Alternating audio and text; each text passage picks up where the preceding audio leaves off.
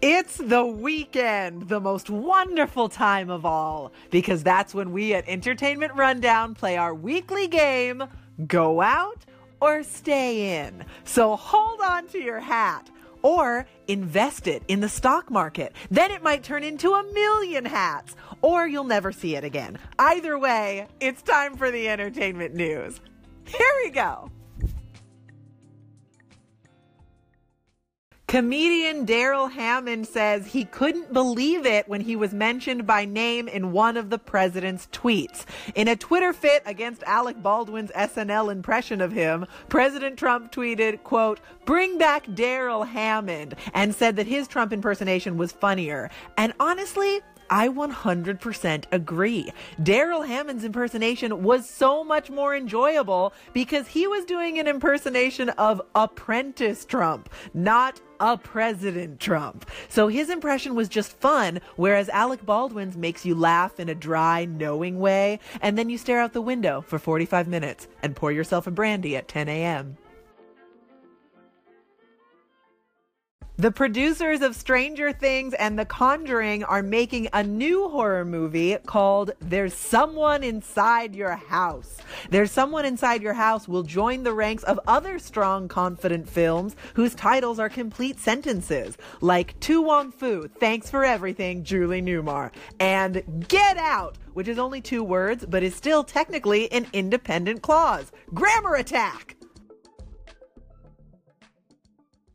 Rotten Tomatoes is, without a doubt, a useful tool in evaluating what movies to see slash what even to do with your life. But now, Rotten Tomatoes might have some fruit-themed movie review company in Cherry Picks, a review site created by filmmaker Miranda Bailey. Cherry Picks was introduced at South by Southwest this week, and it differs from Rotten Tomatoes in two main ways. Number one, there's a four-tier rating system, not just fresh versus not fresh. And number two, the reviewers on Cherry Picks are all female, whereas Rotten Tomatoes reviewers skew heavily male.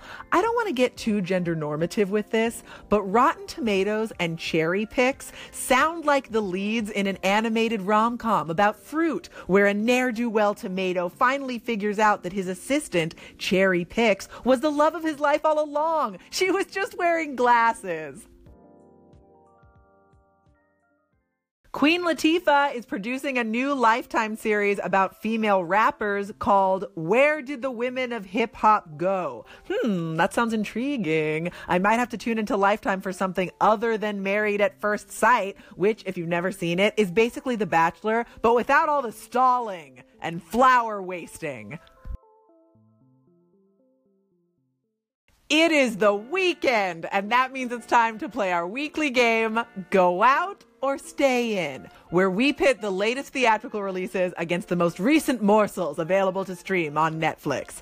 Representing Go Out this week is Ready Player One, Steven Spielberg's movie based on the book that has critics everywhere saying it's fine. If you decided to pass on A Wrinkle in Time, this is your chance to catch another Y A novel adaptation that has amazing visuals and okay everything else. But before you turn on your crock pot, so you'll have a nice hearty stew waiting for you once you're back from the movies, representing Stay In this week is Nailed It, a new baking competition that mixes semi-competent bakers with comedic host Nicole Byers with a delightful Pinterest meme that showcases, nay, celebrates amateur baking projects that fall short of their picture-perfect marks.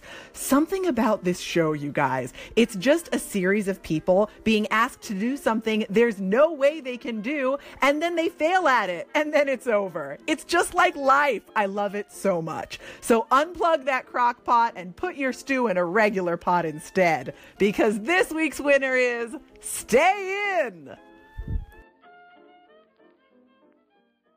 Where did the women of hip hop go? I'm not sure, but I found some Eve, so allow me to share it with you all. Take care, guys. I'm Olivia Harewood, and I will catch you next time. Until then, recess adjourned.